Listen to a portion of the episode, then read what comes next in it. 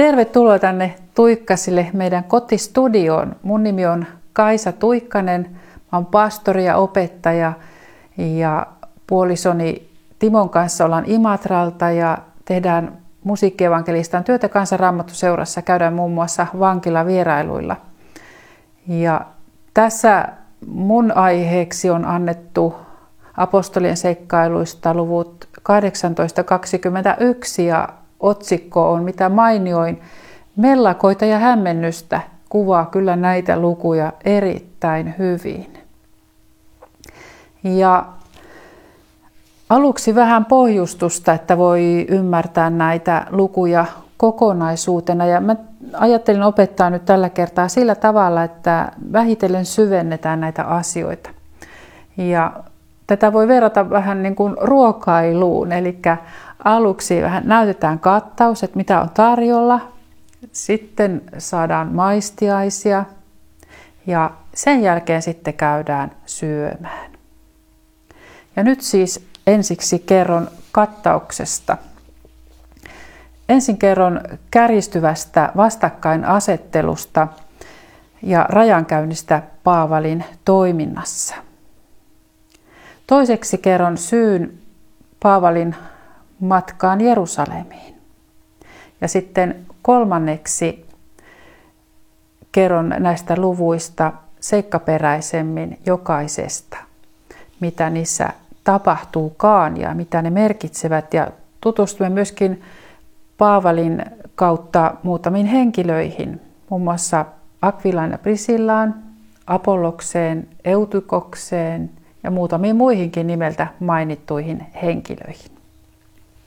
Mutta nyt aluksi vähän johtolankoja ja, ja tällaista vastakkainasettelua, eli nyt niitä maistiaisia sitten. Lääkäri Luukas ää, kertoo näissä luvuissa ehkä Paavalin työn kaikkein tehokkaimmista vuosista.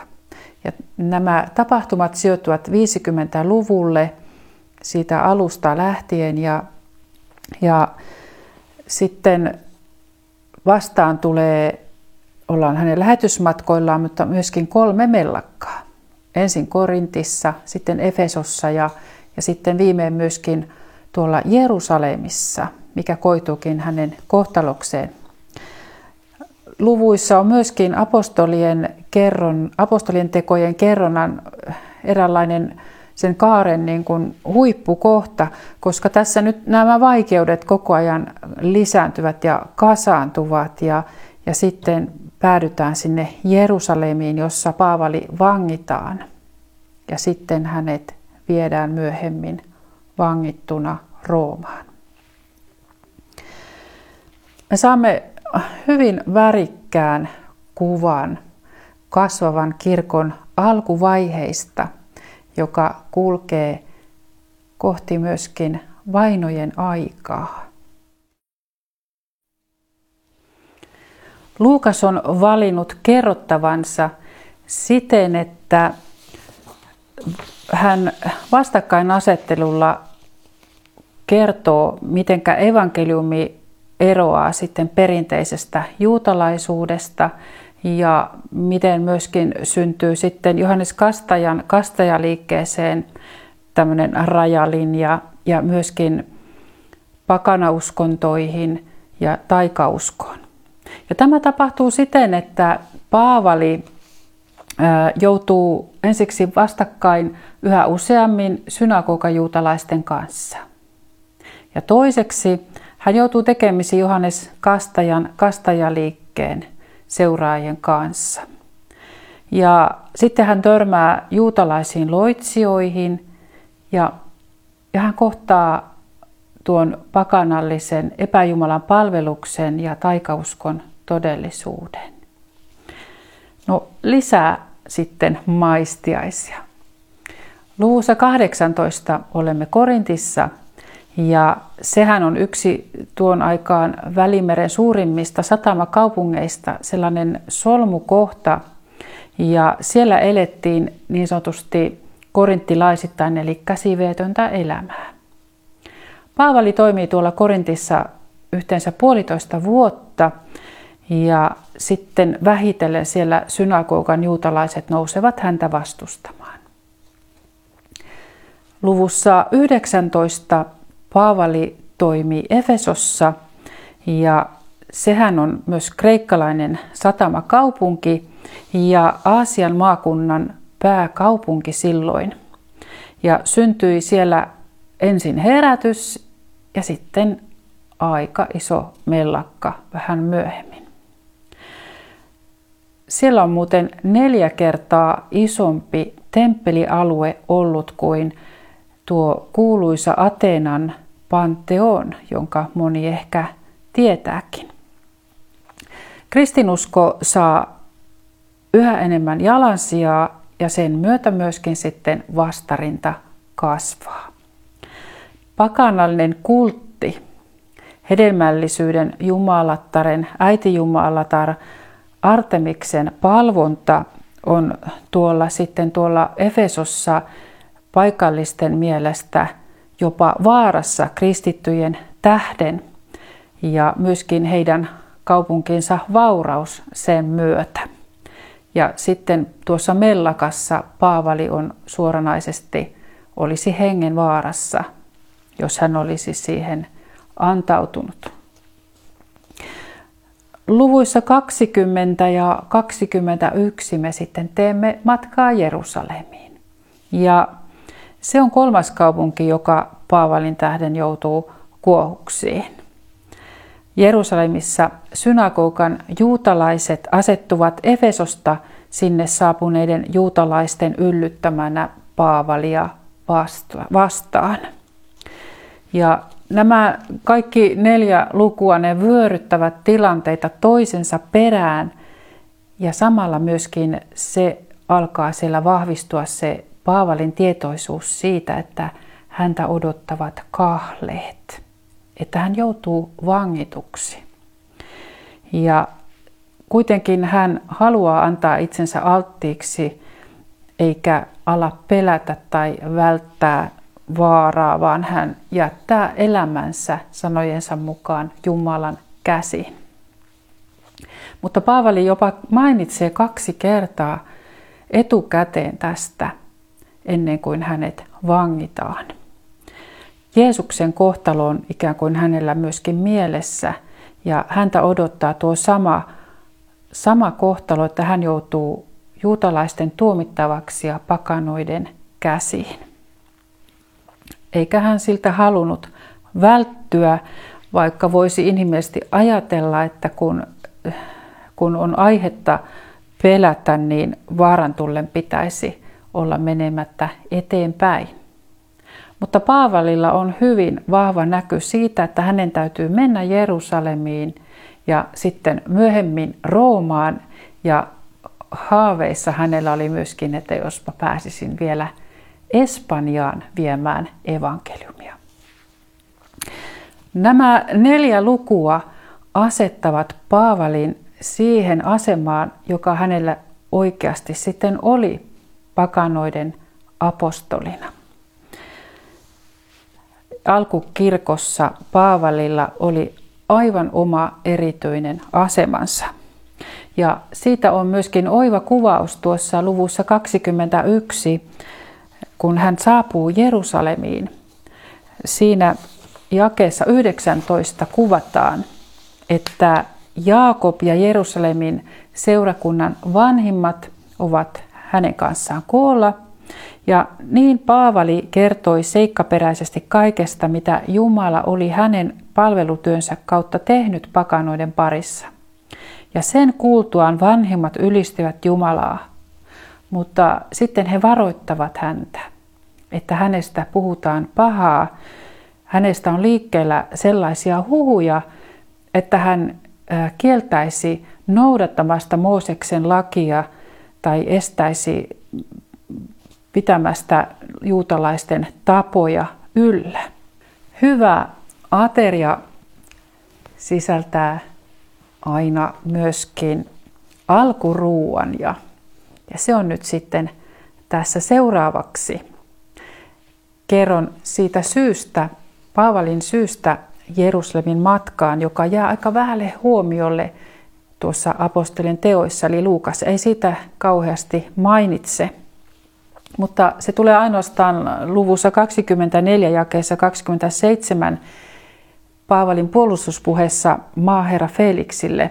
Se tulee esille, kun hän sanoi näin. Oltuani vuosikausia poissa, tulin nyt tuomaan kansalleni rahalahjaa ja toimittamaan uhreja. Juuri näissä tehtävissä temppelissä olin, kun hänet vangittiin.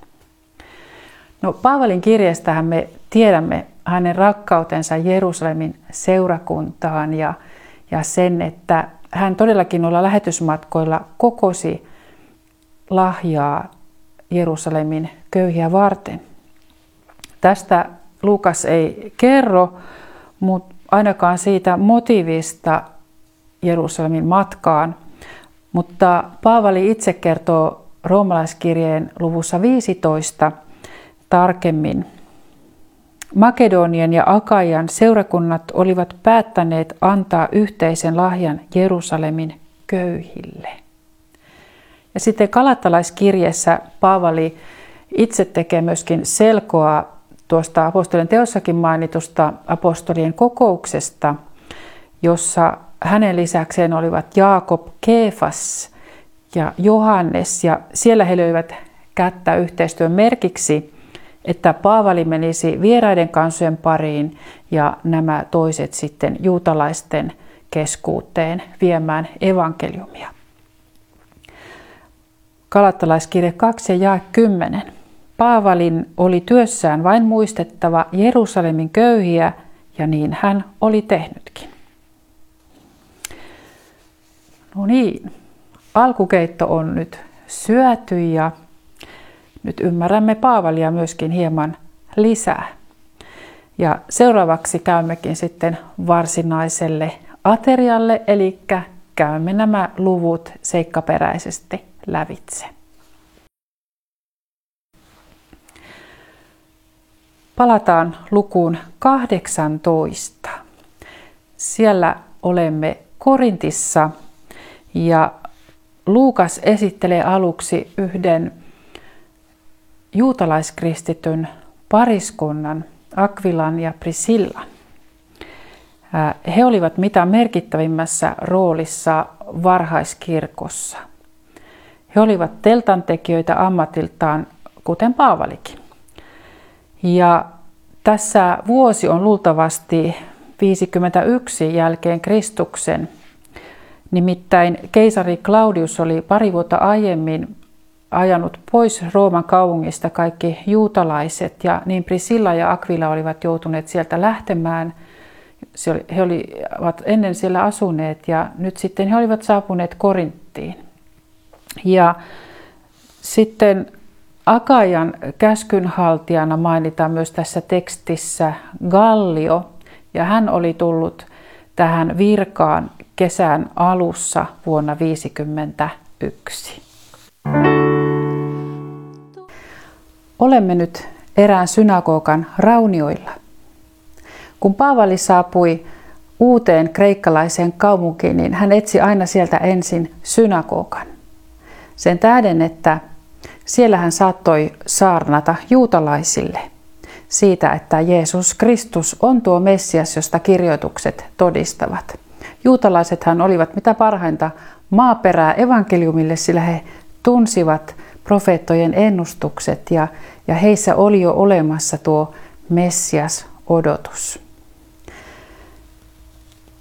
Ja sama kaava siis toistui joka kaupungissa.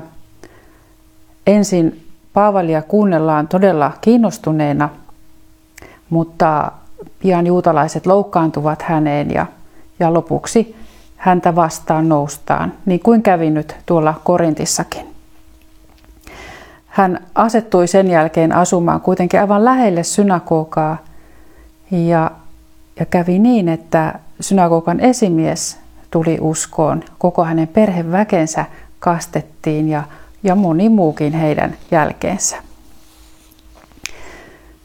Minua puhuttelee se, miten Jumala antaa Paavalille aika vahvoja hengellisiä kokemuksia, kun hän varustaa Paavalia siihen tehtävään pakanoiden apostoliksi, johon Jumala sitten hänet oli kutsumassa.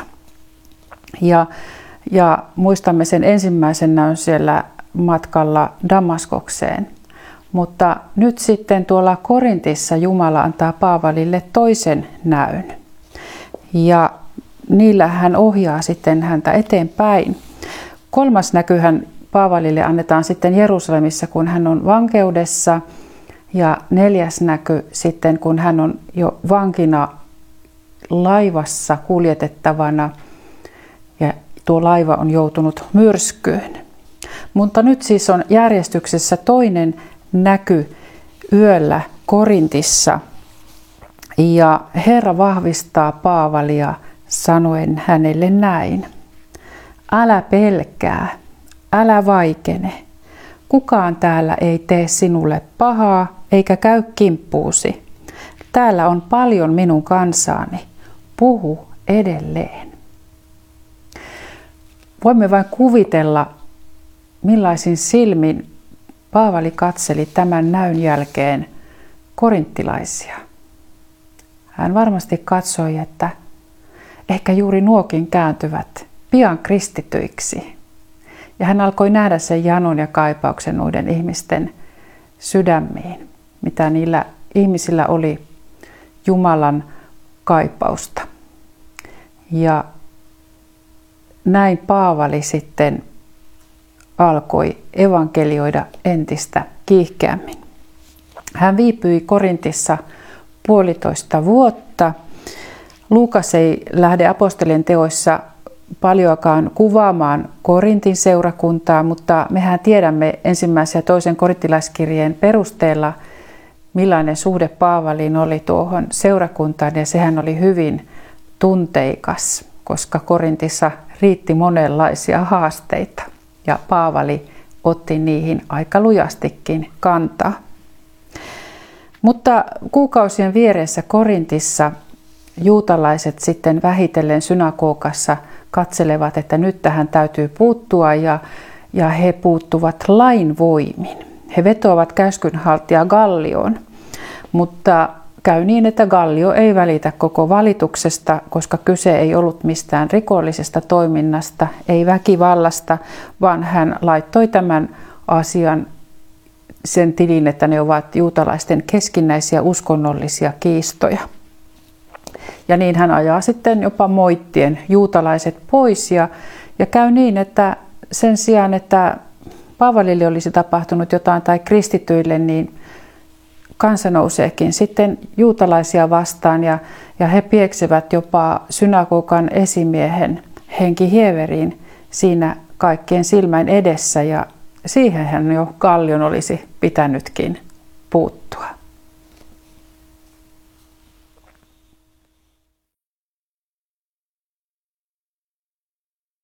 Jonkin aikaa näiden tapahtumien jälkeen, vaan ei niiden tähden, Paavali lähtee taas matkaan ja hänen mukanaan ovat Aquila ja Prisilla ja he menevät yhdessä kohti Syyriaa ja saapuvat Efeson kaupunkiin. Paavali ei kuitenkaan vielä jää heidän kanssaan Efesoon, vaan hän jatkaa matkaa ja sanoo palaavansa, jos Jumala niin suo. Olemme luvussa 19 ja siellä ovat sitten Aquila ja Priscilla Efesossa myös ja, ja he ovat sitten tavanneet oppineen juutalaisen Apolloksen, joka oli kotoisin Egyptistä, Aleksandriasta. Ja Apolloksesta sanotaan, että hän oli etevä puhuja ja hän tunsi kirjoitukset ja hän opetti myös tarkoin Jeesuksesta. Ja niin Prisilla ja Aquila häntä kuuntelivat, mutta he huomasivat pian, että Apollos tarvitsee hengellistä ohjausta lisää. Ja niin he kutsuvat hänet kotiinsa. Kuinka hienovaraista toimintaa. Todennäköisesti he kutsuivat Apolloksen luoksensa syömään ja siinä oli sitten luonteva mahdollisuus keskustella hänen kanssaan. Apollos ei tuntenut entuudestaan muuta kuin Johannes Kastajan kasteen. Ja niin sitten voimme ymmärtää siitä, että hänellä on ollutkin yhteys Johannes Kastajan kasteliikkeeseen ja sen opetuslapsiin. Ja niin myöskin sitten Prisilla ja Aquila opettivat häntä lisää ymmärtämään näitä asioita ja Jeesuksen merkitystä ja kastetta Jeesuksen nimeen. Ja sitten kerrotaan, että hän oli hyvä, hyvä oppilas siinä suhteessa, että hän oli suureksi hyödyksi varhaiskirkolle puhetaitojensa ja opetustaitojensa myötä tuolla varsinkin Akajan maakunnassa. Muuten Apolloksesta vähän lisää yksityiskohtia. Hän on ollut hyvin merkittävä henkilö varhaiskirkon aikana. Jopa hebrealaiskirjettä pidetään ehkä hänen kirjoittamanaan. Ja myöskin Paavali mainitsee Apolloksen. Muistat ehkä ensimmäisestä korintilaiskirjeestä sen alkuluvusta, missä Paavali puuttuu seurakunnan hajannukseen ja, ja siellä on puhetta siitä, että riidellään puolueisiin jakautuneena, että kuka on Paavalin puolella, kuka on Apolloksen, kuka Keefaksen ja joku on mainitsi olevansa Kristuksen puolella. Tämähän kuulostaa myöskin hyvin tutulta meidän kristittyjen kesken. Mutta Paavalin arvonannosta Apollosta kohtaan tässä on kuitenkin kyse esimerkiksi luvussa kolme jakeissa 5 ja 6, kun hän mainitsee, että mikä Apollos on tai Paavali, he ovat palvelijoita, jotka ovat johtaneet teidät uskoon, kumpikin siinä tehtävässä, jonka Herra on hänelle antanut. Minä istutin, Apollos kasteli, mutta Jumala antoi kasvun. Me olemme Jumalan työtovereita, te olette Jumalan peltoja rakennus. Nämä sanat Paavali muuten kirjoitti Efesossa tuonne Korintin seurakuntaan. Efesoon Paavali saapuukin sitten seuraavaksi. Ja siellä hän toimii yhteensä kolme vuotta. Se on pitkä aika pysyä paikallaan, mutta sieltä hän kirjoittaa tärkeät kirjeet Korinttiin ja Kalatiaan ja Efeson seurakunta kasvaa noina vuosina ja myöskin moni Aasian maakunta kaupunki saa oman seurakuntansa. Paavali lähettää omia työtovereitaan näihin kaupunkeihin evankelioimaan. Ja sitten myöskin Efesosta tulee sillä tavalla Paavalin kirjallisuuden keskus, että siellä koottiin kaikki paavalilainen kirjallisuus myöhemmin ja, ja sitten niitä kopioitiin, niitä hänen kirjeitään ja lähetettiin myöskin muihin seurakuntiin luettavaksi niin, että Paavalin kirjeistä tuli yhteistä omaisuutta koko alkukirkolle. Ja näin myöskin paavalilainen tulkinta kristinuskosta levisi kaikkein tunnetuimmaksi tulkinnaksi kristinuskosta. Efeson kaupunki olikin mitä mainioin tukikohta Paavalin työlle, koska sieltä oli liikenneyhteydet joka suuntaan. Ja kerrotaan tuossa luvussa 19, että kun Paavali tuli Efesoon, niin hän törmäsi aivan samaan ilmiön, mihin Priscilla ja Aquila aikaisemmin. Tuolla Efesossa oli Johannes Kastajan kastajaliikkeen synnyttämä yhteisö, eräänlainen seurakunta. Ja nyt sitten he eivät kuitenkaan tunteneet muuta kastetta kuin Johannes Kastajan kasteen. Ja tähän Paavali sitten puuttuu hyvin hienovaraisesti. Hän kysyy, saitteko pyhän hengen, kun tulitte uskoon? He eivät tienneet, mistä Paavali puhui hienovarainen tapa puuttua vaikeaan kysymykseen. Tämmöinen myönteinen kysymys, että saitteko pyhän hengen. Eli on jotain vielä sellaista, mitä he voisivat ehkä saada lisää. Ja sitten Paavali opettaa, mitä tarkoitti Johannes Kastajan kaste, ja että Johannes Kastaja oli tällainen airut, eli hän valmisti tietä Messiaalle, josta nyt sitten Paavali julistaa, että Jeesus Kristus on tämä Messias, ja hän on se vapahtaja, ja hänen nimensä tulee kastaa. Ja niin sitten ö, nämä ihmiset kastettiin, ja kätten päälle panemisen kautta kerrotaan, että he saivat pyhän hengen ja he alkoivat puhua kielillä ja profetoida. Tämä jää hieman selittämättä tämä asia, mutta sen voi ehkä ymmärtää sillä tavalla, että nämä ihmiset eivät olleet vielä kunnolla kääntyneet kristittyiksi, vaan he olivat ilmeisesti seuranneet Johannes Kastajan opetuksia tulevasta Messiasta. Ja sitä kautta sitten heissä oli myöskin hyvä maaperä Jeesus uskolle. Efesossa Paavali sitten aloittaa toimimalla jälleen siten, että hän saarnaa synagogassa ja hän saa siellä toimia kolme kuukautta. Mutta sitten sanotaan, että osa juutalaisista paadutti sydämensä ja alkoi puhua hänestä pahaa. Ja niin sitten Paavali vetäytyy ja hän ottaa omat opetuslapsensa seuraajansa pois tuolta synagogaseurakunnasta ja, ja sitten hän löytääkin uudet tilat Tyrannoksen koululta. Tuo on ilmeisesti siis semmoinen filosofiakoulu ja erään läntisen laajemman käsikirjoituksen mukaan siellä oli taukoa opetuksesta siestan aikaan, eli 11 ja kello 16 välillä ja ja sen ajan Paavali sai sitten käyttöönsä. Ja aika hieno tilaisuus, jos me ajattelemme sitä, että mitä se merkitsikään tuolla Efeson kaupungissa. Nyt tuonne Tyrannoksen koululle saattoivat tulla kaikki ihmiset, kun koko kaupunki oli pysähdyksissä työnteosta, niin sinne tulivat kreikkalaiset ja juutalaiset ja kaikki, joita asia kiinnosti. He pystyivät sinne tulla kuulolle kun synagogaan taas eivät voineet tulla muuta kuin juutalaiset. Ja näin tämä tilanne kääntyikin sitten Paavalin työlle aika valtavaksi siunaukseksi. olkoon täynnä tämä maa,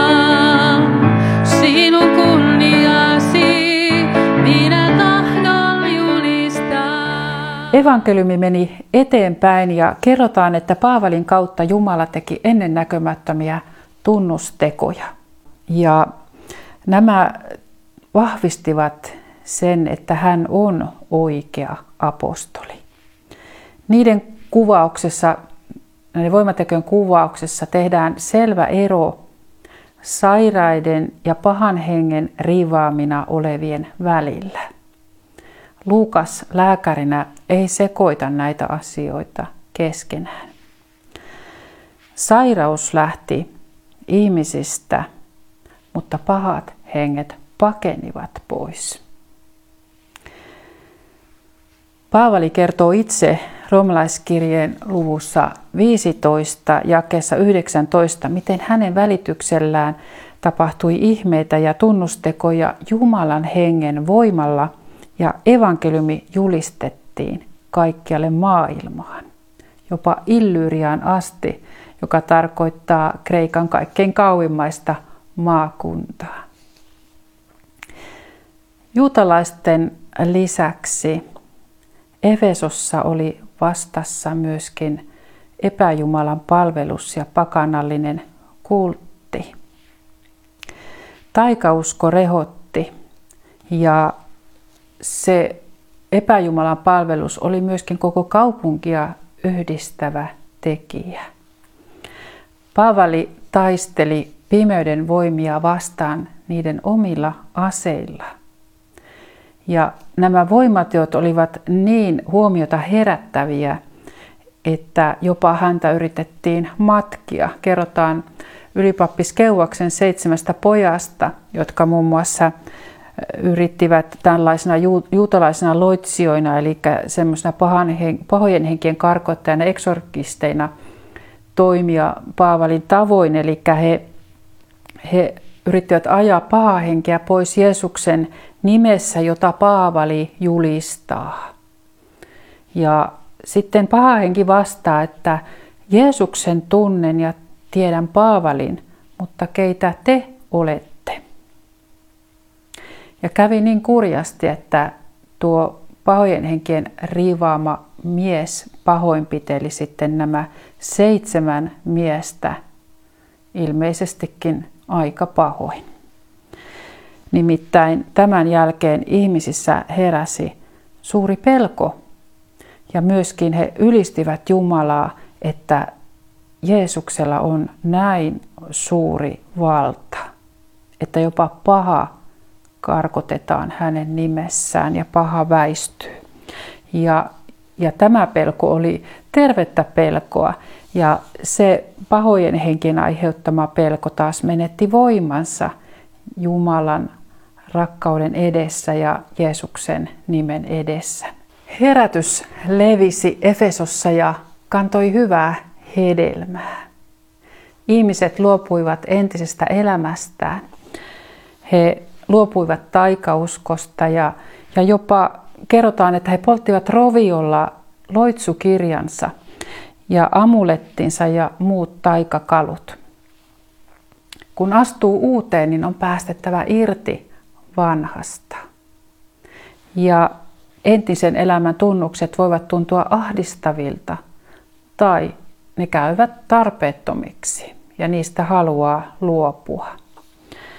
Roviolla paloi tuhkaksi aika valtava omaisuus. Mainitaan, että tuo kirjarovio oli yli 50 000 hopearahan arvoinen ja se on kyllä aika valtava summa ollut siihen aikaan. Kirjarovion jälkeen kaupungin yllä leijunut savupilvi ei jättänyt rauhaan pakanuudesta toimeentulonsa saaneita käsityöläisiä. Artemiksen temppelikultti oli synnyttänyt monenlaisia ammatteja ja ne hyötyivät tuosta ihmisten uskonnollisuudesta. Temppeliprostituutio kukoisti ja myöskin sitten Jumalan kuvat ja taikakalut ja taikaesineet tekivät kauppansa. Tämän päivän taikausko on uskoa energioihin ja horoskooppeihin, enkeliterapiaan, kristalleihin, tarotkortteihin, medioihin, selvännäkijöihin. Eipä ole maailma muuksi juuri muuttunut. Joku aina sievoiset summat käärii tästä ihmisten uskonnollisuudesta ja varsinkin taikauskosta, jos ajattelee, että rahalla voi saada onnea itselleen. Ihmisten hengellisyyshän ei ole mihinkään kadonnut. Ja ei myöskään se pyrkimys, että sillä voisi jotenkin rahastaa.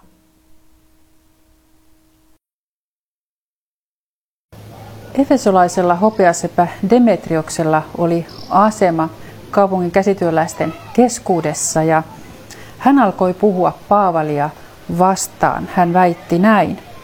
Paavali kehottaa ihmisiä luopumaan ihmiskäsin tehdyistä Jumalan kuvista. Voi olla, että kaupunkimme maailman kuulu Jumalatar menettää mahtinsa tätä menoa ja me menetämme elinkeinomme ja vaurautemme. Ihmiset vimmastuivat ja suuttuivat ja kääntyivät kristittyjä vastaan ja joukkohysteria sai vallan. Koko kaupunki joutui kuohuksiin ja hoki Artemiksen palvontaan liittyvää sanontaa Suuri on Efesoksen Artemis. Ja ihmisjoukko virtaa teatterialueelle, jonne mahtuu lähes 25 000 ihmistä yhdellä kertaa. Ja kaikki ovat yhtä huutoa ja kuohuntaa. Ja Paavali olisi kuitenkin halunnut mennä tuonne paikalle, koska hänen asiastaan oli kyse. Hänellä oli ystäviä, korkearvoisia ystäviä virkamiehissä ja nämä kyllä sitten puuttuivat siihen ja olivat neuvomassa, että älä, älä hyvä Paavali, mene paikan päälle, että ihmiset repivät sinut kappaleiksi. Ja niin sitten Paavali ei mene paikan päälle. Mutta yksi joukkohysterian piirre on tässäkin, tässäkin tilanteessa. Kerrotaan, että osa ihmisistä ei edes tiedä, mistä on kyse, mutta silti he liittyvät mukaan ja alkavat huutaa yhdessä muiden kanssa. Näin toimii tällainen kansan kiihotus pahimmillaan. Tässä kohtaa on hyvä muistaa, että juutalaisilla oli oma erityisasema verrattuna muihin uskontoihin. Heidän ei tarvinnut uhrata keisarille eikä roomalaisille jumalille. Niin kauan kuin kristittyjä pidettiin yhtenä juutalaislahkona, niin he olivat tämän juutalaisuuden suojassa. Mutta tässä kohtaa, tässä joukkohysteriassa nyt tuo juutalaisvastaisuus on myöskin yksi polttoaine. Ja kristityt ovat siinä mukana. Se tarkoittaa sitä, että on mukana muukalaisvihaa, eli to, nuo ovat niitä toisia ja jotenkin erilaisia kuin me, ja me emme hyväksy heitä. Ja näin sitten ajattelen myös, että kun on juutalaisesta jumalamasta kansasta kyse, niin käydään myöskin henkivalloissa taistelua. Ja kristityt ovat tässä osallisina. Juutalaiset yrittävät saada keskuudestaan yhtä miestä Aleksandrosta puhumaan puolestaan kansanjoukolle, mutta sitten kun hän nousee sinne esille ja ihmisjoukko huomaa, että hän onkin juutalainen, niin he alkavat jälleen huutaa Artemista. Ja viimein sitten kaupungin kansleri saa kansan rauhoittumaan vetoamalla siihen, että tämä on laiton kokoontuminen. Ja siitä roomalaiset eivät pidä ja kaupunkia kohtaan voidaan nostaa jopa kapina syyte. Hän vetosi myöskin Artemiksen puolesta, että eihän kukaan voi kiistää hänen erityisasemaansa ja sitä, että heidän tehtävänsä on Jumalattaren Jumalan kuvasta huolehtiminen. Tässä kohtaa juutalaiset ja kristityt ovat hetken aikaa samalla puolella. Epäjumalan palvelusta vastaan. Toisaalta juutalaisilla on suuri tarve osoittaa, että he eivät ole samaa joukkoa kuin kristityt. Ja ehkä tuossa Aleksandroksen esille työntämisessäkin on siitä kyse. Tosiasia on, että vain reilu 50 vuotta tästä eteenpäin näiden epäjumalien valvonta oli päättynyt. Historioitsija Plinius kirjoittaa vuonna 112 keisari Trajanukselle, että evankeliumin vuoksi kaikki epäjumaliin liittyvät liiketoimet olivat loppuneet ja temppelit olivat autioina.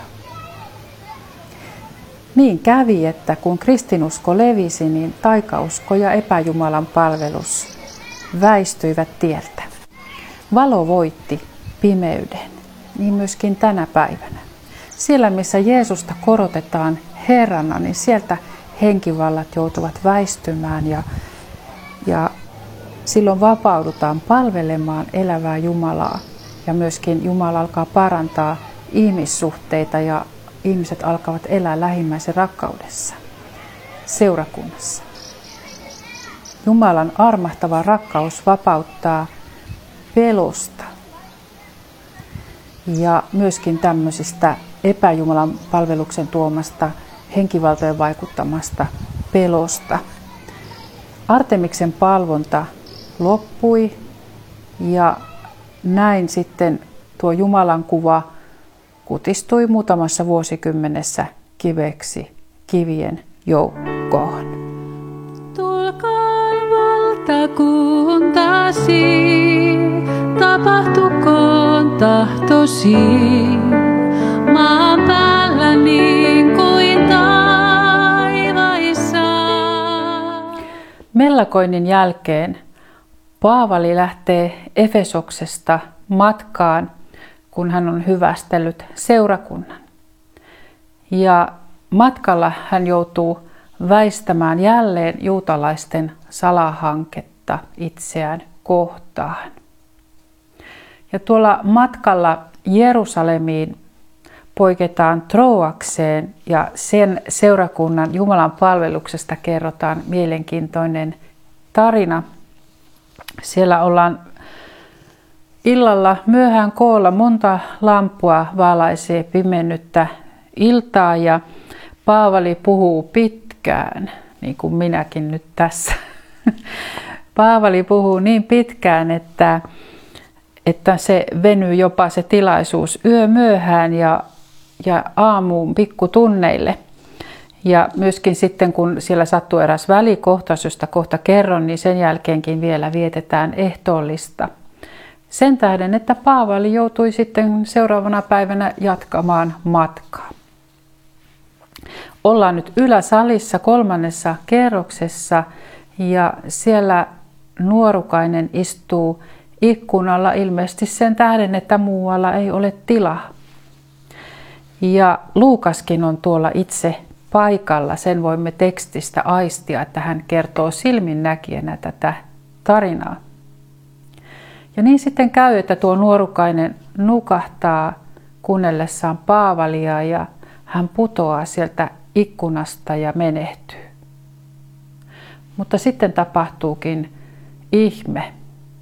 Paavali menee tämän nuorukaisen luokse ja Elian ja Elisan esimerkin tavoin hän herättää tuon pojan henkiin. Ja tämä, jos mikä on seurakunnalle Jeesuksen ylösnousemusvoimasta aivan valtava todistus. Ja niin kaikki ylistävät Jumalaa. Paavali jatkaa kohti Jerusalemia. Ja siellä on helluntai-juhla, jota hän haluaisi päästä viettämään, mutta hän vielä pysähtyy satamaan Miletoon. Siitä on noin 57 kilometriä Efeson kaupunkiin, mutta sinne Paavali nyt laskee, että hän ei ehdi, mutta hän pyytääkin sieltä sitten Efeson vanhimmistoa, että tulkaa, tulkaa, minä haluan vielä hyvästellä, jättää teille jäähyväiset. Ja niin sitten nuo vanhimmat tulevat sinne Paavalin tykö ja hän nimittää heitä muuten sanalla presbyteroi, joka on käännettynä vanhimmat, kaitsijat, piispat. Tuo sama sanajuuri on sanoilla priest, prest ja pastori.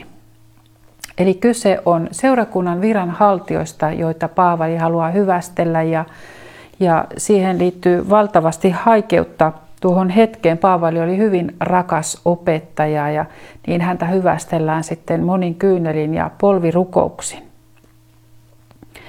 Ja hän myöskin sitten puhuu siinä yhteydessä vielä Efeson vanhemmille. Hän kuvaa tuota toimintakauttaan Efesossa kolmella sanalla.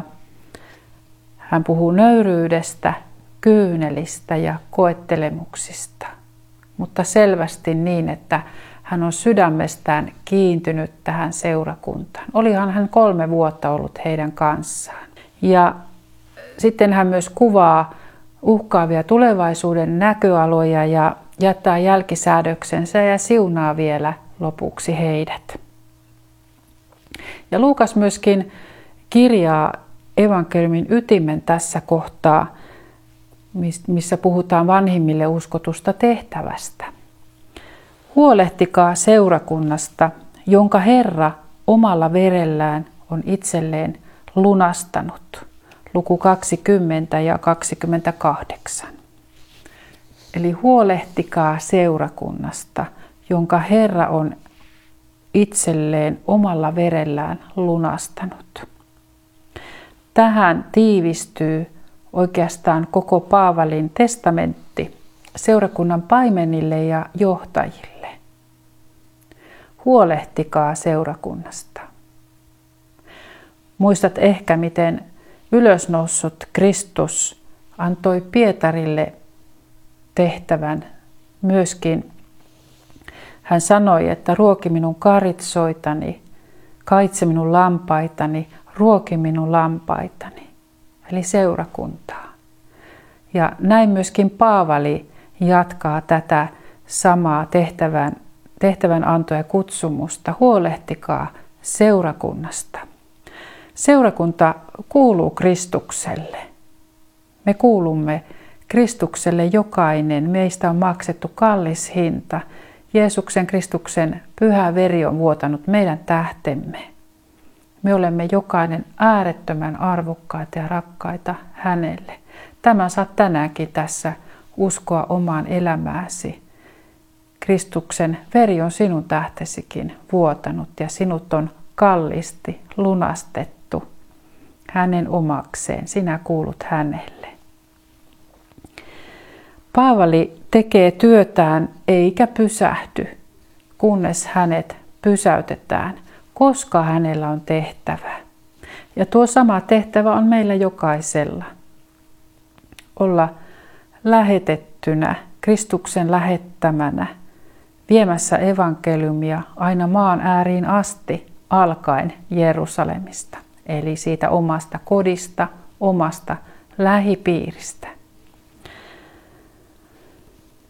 Luukas sitten jatkaa tässä luvussa 20, että Paavali purjehtii Kesareaan ja sitten siellä hän kohtaa kuuluisan profeetta Akapoksen evankelista Filippoksen kodissa.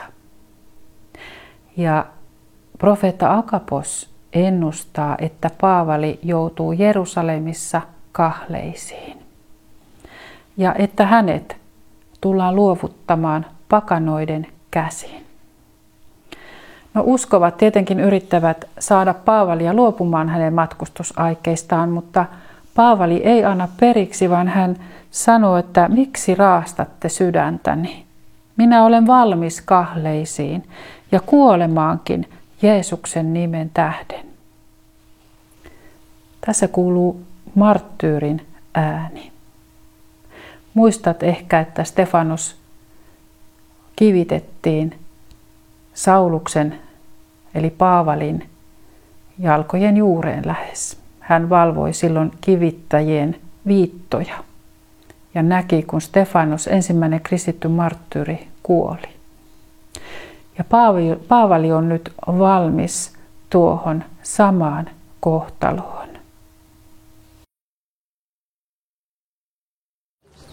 Viimein Paavali sitten saapuu Jerusalemiin ja hän majoittuu Nasonin luona, josta mainitaan, että hän oli aivan ensimmäisiä opetuslapsia.